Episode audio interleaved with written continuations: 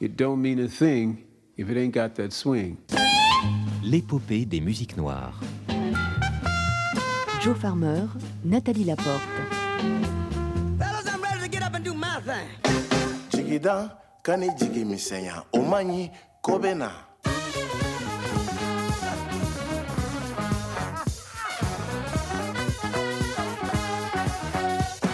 it's okay. You know, it's okay.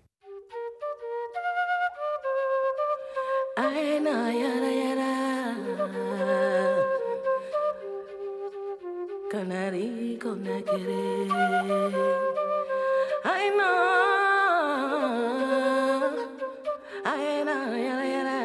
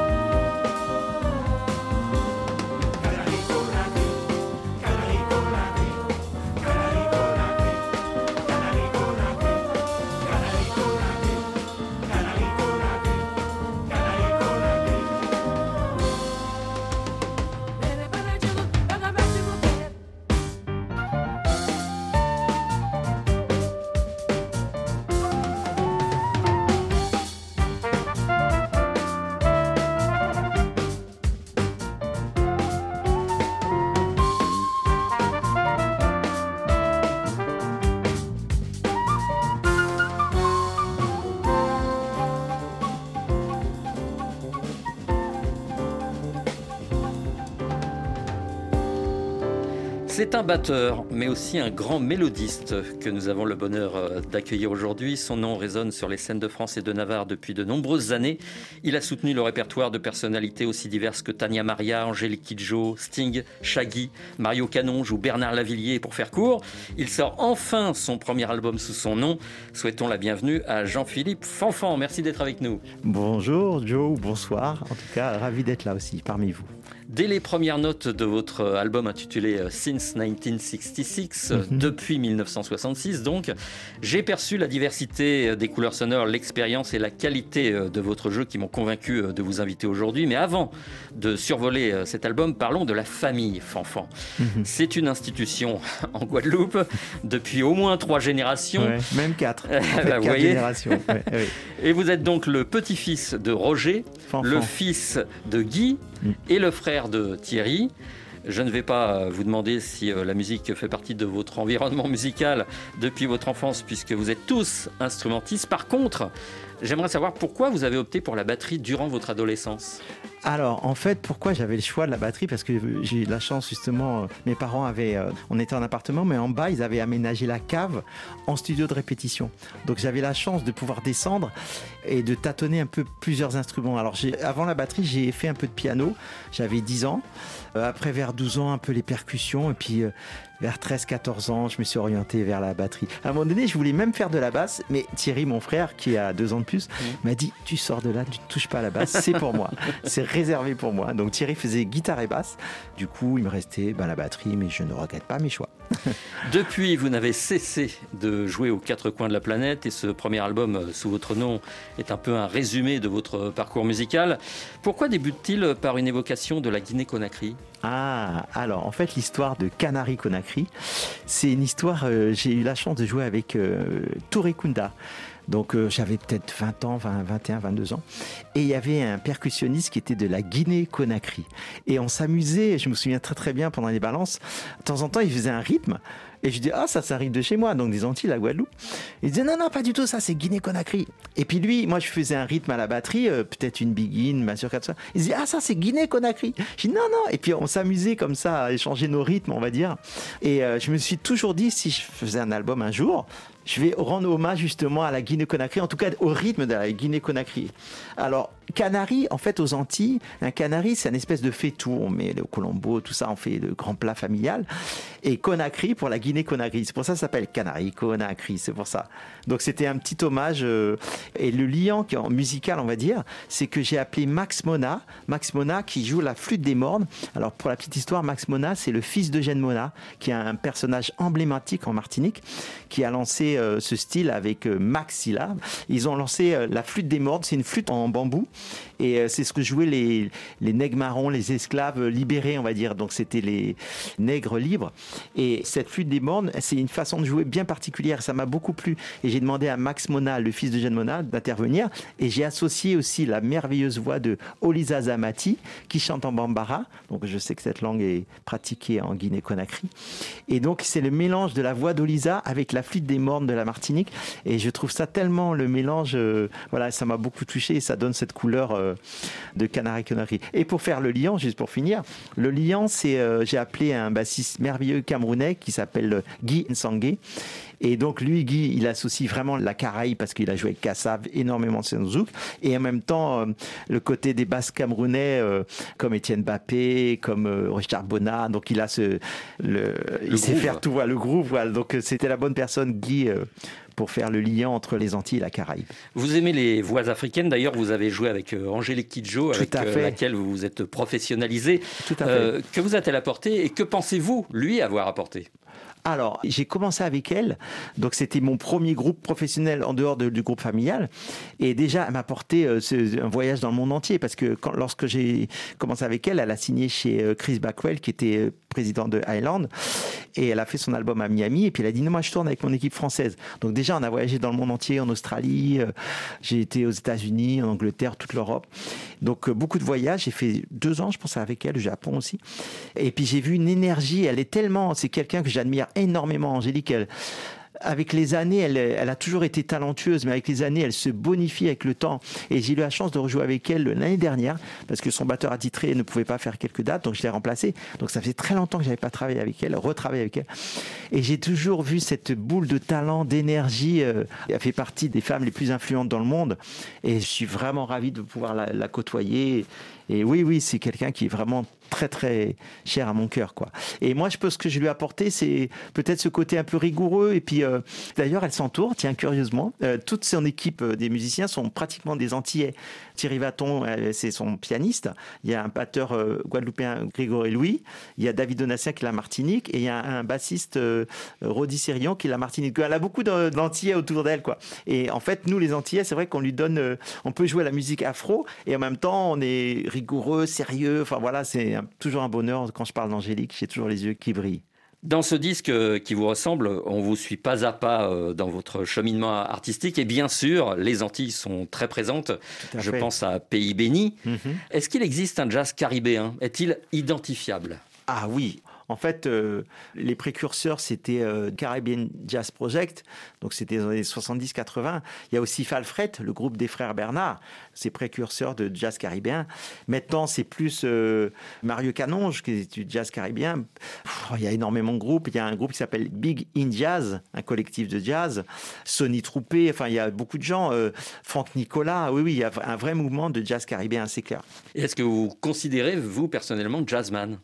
Le jazz au sens ouvert, oui. Je ne suis pas jazzman au sens euh, Américain. américain, euh, ternaire, et puis euh, je vais jouer que du bebop. mais j'ai un jazz assez ouvert. On peut dire ce jazz, ce fameux jazz caribéen. C'est-à-dire que quelque part à Nouvelle-Orléans, c'est un peu la même histoire qu'on a aux Antilles. C'est-à-dire que les bateaux sont arrivés. Il y en a qui arrivaient aux Antilles, il y en a qui arrivaient à Cuba, il y en a qui arrivaient à Nouvelle-Orléans. Pour l'histoire des États-Unis, c'était dans les champs de coton. Pour l'histoire des Antilles, c'était les champs de canne. Mais on a un peu cette espèce d'influence, euh, ce blues naturel, quoi. Donc on, a le blues aussi euh, aux Antilles, mais ça sera différent. On va pas appeler ça comme du blues, mais, euh, mais on a ce côté un peu, justement, ses racines, on va dire, africaines, ça c'est clair. On a le sentiment ces dernières années euh, que votre génération a rendu plus visibles les euh, musiques antillaises en les matinant justement de jazz ou d'autres sonorités. Est-ce que le gros cas de Guadeloupe, le Bélé de Martinique avait besoin de ces fusions-là pour toucher un public plus large? Oui, tout à fait. Et le gros cas l'a fait beaucoup, il a beaucoup mélangé. Euh, maintenant, il y a même un mouvement qui s'appelle le jazzka. Donc euh, ça peut être même Sonny Troupé ou euh, Franck Nicolas ou euh, Jacques Swazbard, enfin j'en oublie, Jean-Christophe Maillard aussi.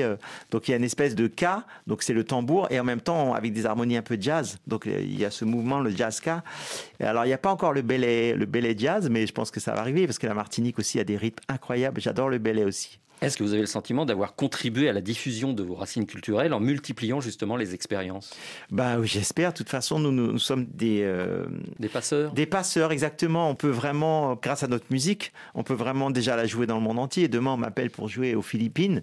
Je vais pas parler la langue, mais je pourrais jouer la musique, quoi. Donc, les gens vont comprendre ce langage-là, même s'ils comprennent pas ma langue. Euh, international, ça c'est clair. Donc euh, oui, d'être vecteur de ça, bien sûr, on a la conscience. Quoi qu'il en soit, vous rendez accessible à nos oreilles de novices cette culture caribéenne dont vous êtes l'un des légataires, comme nous pouvons le percevoir sur ce titre, Pays béni. Hmm.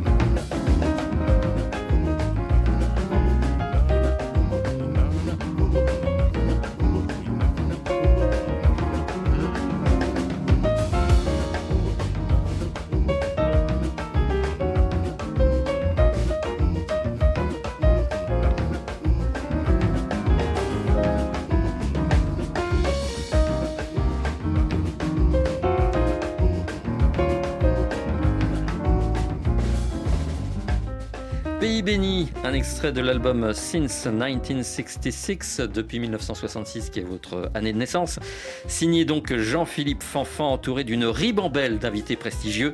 Je pense à Manu Katché, euh, Guy Sanguet, euh, Michel Alibo, Roger Raspail, Allen Hoist, Stéphane Castry, Ludovic Louis, le trompettiste de Lenny Kravitz, etc. etc. Est-ce que le fait de réunir euh, tant de personnalités est une manière on va dire, de vous donner de la confiance pour euh, sortir ce premier album sous votre nom En fait, je ne sais pas si c'est de la confiance, mais en tout cas, tous les gens que tu as cités, c'est des proches, c'est des amis. Vraiment, on a fait beaucoup de musique ensemble à différents lieux, différentes étapes, on va dire.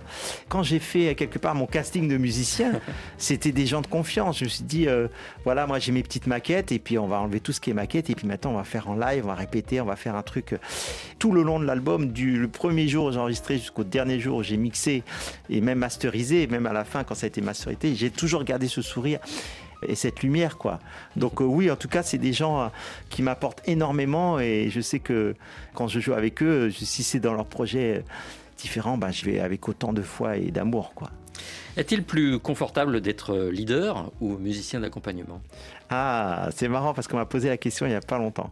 Alors, pour être honnête et transparent, pour moi, c'est nouveau d'être leader. C'est nouveau parce qu'accompagner, sachez le faire. euh, Ça, c'est ma chambre, je la connais, je connais tous les objets dans ma chambre. Il n'y a pas de problème. euh, À droite, à gauche, au milieu de ça. Mais en, tant que leader, effectivement, c'est un projet euh, un peu plus.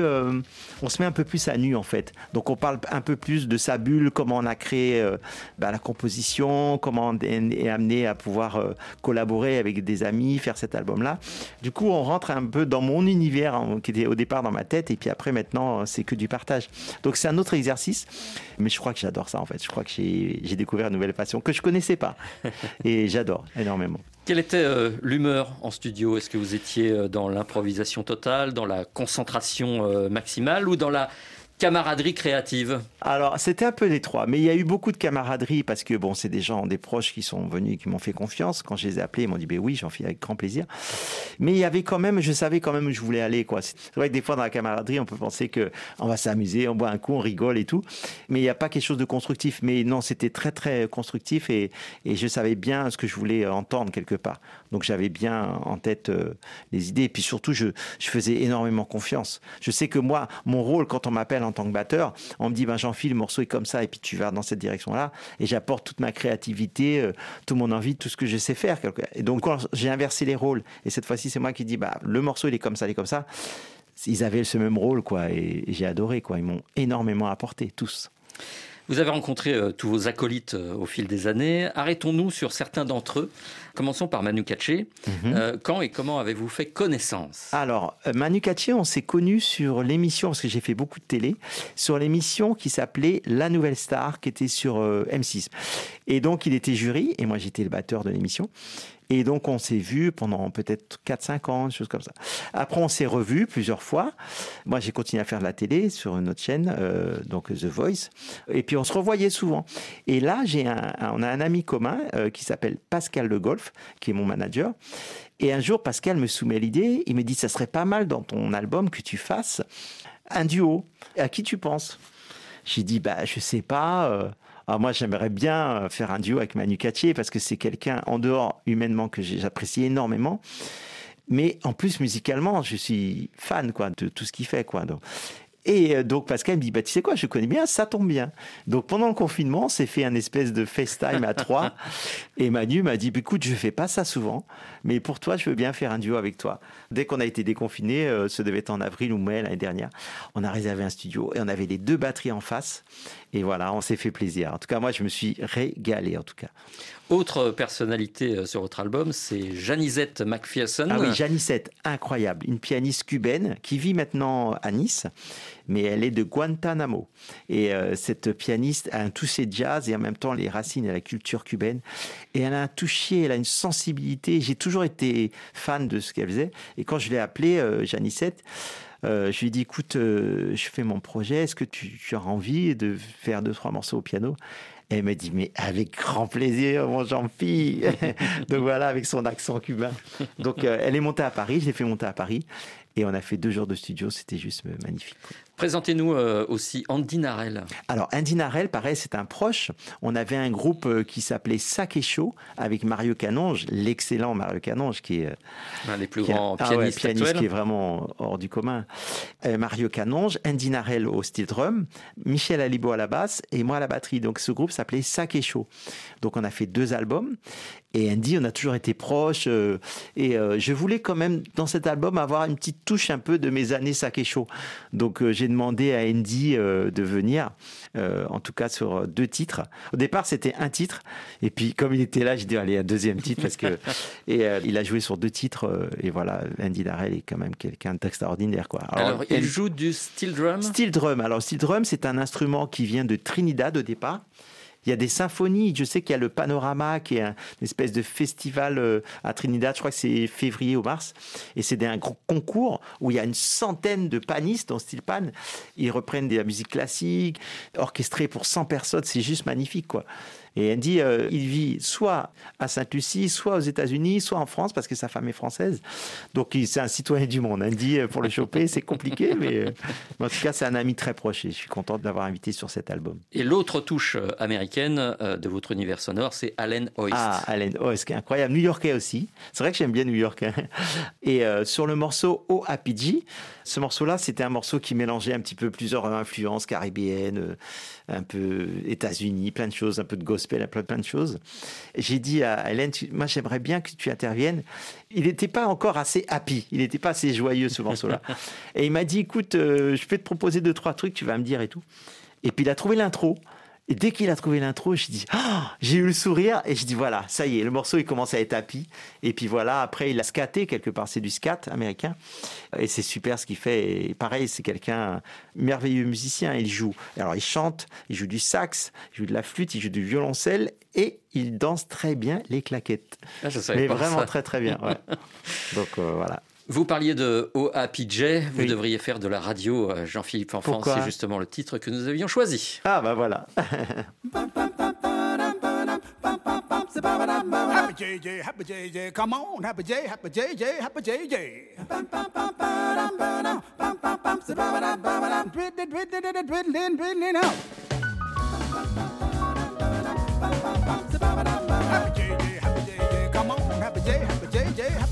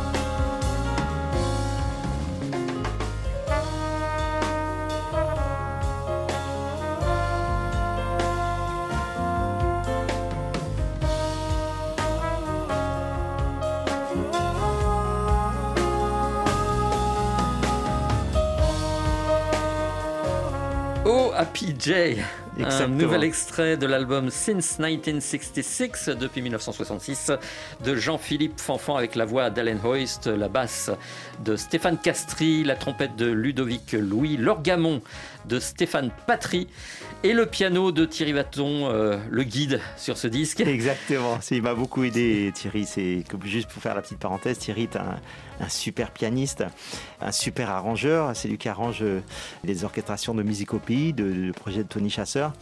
Et il m'a beaucoup beaucoup aidé sur cet album-là. Je suis venu avec mes maquettes. Il m'a mis un peu en musique. En tout cas, comme il est pianiste, il m'a dit non, ça c'est pas bon. Cet accord-là, tu oublies. Ça c'est pas bon. Non, non. Et, et c'est super. Sa lumière était vraiment très importante pour moi. En tout cas, que des virtuoses pour vous épauler, euh, Jean-Philippe Fanfan, sur ce premier disque en leader. Comment avez-vous euh, réuni euh, tous ceux qui participent à cet album? J'imagine que la pandémie a bousculé un petit peu vos projets, non? Alors oui, alors, ce qui s'est passé, c'est que comme le monde s'est arrêté l'année dernière en mars 2020, hein, je crois qu'on a tous euh, en tête cette date euh, historique. Mm. Donc on s'est dit, bah, qu'est-ce qu'on fait? Soit on reste à la maison, on tourne en rond, et puis on... soit on est créatif, on s'occupe de ce temps-là qui nous est imparti pour justement pouvoir faire des choses. Et euh, moi, j'avais commencé un petit peu avant l'album, et le fait d'être confiné, eh ben, je me suis dit, bah, je vais continuer les mélodies, euh, travailler. Donc j'ai beaucoup avancé. Et après, une fois qu'on était déconfiné, moi, j'avais qu'une idée en tête, c'était bien sûr d'aller enregistrer la fin de l'album que j'avais bien peaufiné pendant le confinement. Vous êtes le fruit, euh, Jean-Philippe Fanfan, d'un métissage culturel qui touche euh, trois continents, l'Afrique, l'Europe et l'Amérique du Nord, en y incluant les Caraïbes. Est-ce que les restrictions euh, de voyage, euh, les différents confinements n'ont pas entaché, frustré votre désir de partage interculturel, vos échanges transatlantiques? Alors c'est vrai que je suis quelqu'un qui voyage beaucoup, j'ai eu la chance de beaucoup voyager. Et là, tu as dit le mot, on est frustré. Enfin, moi, je suis frustré personnellement de ne pas pouvoir voyager, de ne pas prendre un billet, de partir, euh, d'aller euh, au Sénégal, d'aller au Cameroun, d'aller euh, en Afrique du Sud, d'aller à La Réunion, d'aller aux Antilles, d'aller à New York, d'aller à Los Angeles aussi. J'y allais chaque année à Los Angeles. De pouvoir voyager, je suis frustré, mais je pense que beaucoup de. On est tous dans le même cas, quoi. On a hâte que cette pandémie euh, cesse, en fait, et qu'on trouve euh, les solutions euh, pour justement à reprendre une vie euh, normale, en tout cas de liberté, parce qu'on est privé de liberté. Vous faites partie de ces musiciens qui attachent beaucoup d'importance à l'universalité de la musique. Est-ce que c'est une forme de militantisme, d'engagement citoyen? Peut-être, peut-être. Je pense que la musique, c'est un vecteur de tous les sentiments, en fait. Je m'égare un peu par rapport à ta question. Non, non, je mais c'est intéressant. Avec la musique, on peut vraiment, quand on est content, ben, on écoute la musique. Quand on est triste, on écoute la musique. Quand on est en colère, on peut écouter de la musique. Elle englobe, elle, elle absorbe un peu tous les sentiments de l'homme. Et justement, pour s'imprégner, pour euh, se soigner aussi, c'est un très bon médicament. C'est important la musique. Est-ce que le fait euh, d'aspirer à une ouverture culturelle euh, globale ne risque pas de noyer vos racines propres, guadeloupéennes, dans une sono mondiale euh, trop vaste pour être identifiée? Mais alors, c'est marrant parce que moi, je suis guadeloupéen, ça c'est clair, mais je me sens profondément ancré en fait. J'ai pas de problème d'identité ou identitaire. Lorsque je vais jouer une biguine, bah, c'est les biguines que mon grand-père jouait déjà en 1937. Donc, euh, jouer du gros cas, j'entends ça depuis petit. Donc, euh, je me sens profondément ancré. Et le fait d'être ancré, d'être bien entier, antillais quelque part, j'ai pas de souci pour justement aller vers le monde entier et de mélanger. Puisque si on me redemande de jouer du zouk, euh, ou une biguine, ou une biguine wabap, euh, je sais pas, les roses, euh, tout ça, c'est les rythmes de la Guadeloupe, mais j'aurais pas de souci parce que c'est, je sais le faire et, et j'adore le faire aussi, quoi. Donc j'ai pas de problème avec ça. Je me sens pas euh, pollué en disant non, non, si tu, je vais trop vers les autres, je vais me perdre. Je me sens pas perdu du tout. Je vous posais cette question parce que je me souviens du trompettiste Franck Nicolas qui s'était alarmé du manque de représentativité des artistes antillais euh, sur les scènes françaises et les médias de la métropole. Est-ce que vous avez euh, le sentiment que les choses ont changé depuis? C'est petit à petit. Alors, il a eu raison de mettre le point dessus. Effectivement, on n'est peut-être pas assez euh, invité ou programmé, mais ça change quand même, ça change. Et puis petit à petit, en fait, on, fait notre route, voilà, on, fait, on joue notre musique, et puis si elle est bonne, elle sera écoutée, elle sera diffusée. Donc, euh, moi, je suis contre quand on, fait trop de bruit en disant oui, oui, écoutez-moi, oui, c'est pas juste, c'est pas juste. Moi, je suis pas quelqu'un comme ça euh, qui toujours dans la revendication parce que c'est un peu facile, quoi, de dire tout le temps oui, oui, écoutez-moi, toujours dans la rébellion. Fait sa route tranquillement, fait sa musique, et à un moment donné, on aura une écoute plus attentive lorsqu'on la fait sincèrement, et puis euh, plutôt que de dire attendez, attendez, écoutez-moi parce que je vais jouer mon morceau, je vais jouer mon morceau. On joue le morceau si on a l'occasion de le jouer, de s'exprimer, et puis on le fait plus sincèrement et honnêtement. hein, puis voilà. Merci d'être venu évoquer euh, votre album et votre destinée avec nous. Ah, mais c'était un plaisir, Joe. Et en parlant d'album, euh, il y a une sortie euh, physique qui est depuis donc euh, le 24 septembre. On trouve l'album, euh, en tout cas dans les disquaires, et on trouve surtout euh, le vinyle. Donc le CD et le vinyle, euh, voilà, dans tous les disquaires. Il est sorti en physique. en tout cas. C'est important l'objet. Oui, l'objet, l'objet. Avoir un disque Exactement. entre les mains, Oui, pouvoir lire le livret. Exactement, c'est-à-dire qu'on est dans un air où justement on, on écoute la musique avec les yeux, donc on regarde un clip et puis du coup euh, si le clip est bien, on dit ah la musique est super. Et avant on écoutait la musique avec le toucher, donc on, on touchait le vinyle, on le regardait, on relisait, euh, voilà il y avait, y c'était une autre approche. Et c'est différent. Quelque part lorsqu'on a l'objet, on fait travailler son imaginaire en écoutant les notes, on fait travailler, on voyage quoi. Donc oui d'avoir l'objet, euh, en tout cas le vinyle ou le CD, oui c'est important. Je signale à nos auditeurs parisiens que vous serez le 13 octobre prochain au Sunside, l'un des clubs légendaires de la capitale. Tout à fait. Et pour tous ceux qui sont euh, loin de Paris, écoutez Since 1966, depuis 1966, le premier album d'un musicien aguerri, Jean-Philippe Fanfan. Merci à vous. Merci de m'avoir reçu. À très bientôt. C'est l'exquise Nathalie Laporte qui réalisait cette émission. Passez une bonne semaine. On se retrouve dans 8 jours. Dans 30 secondes, le journal. Session Lab, un podcast musical.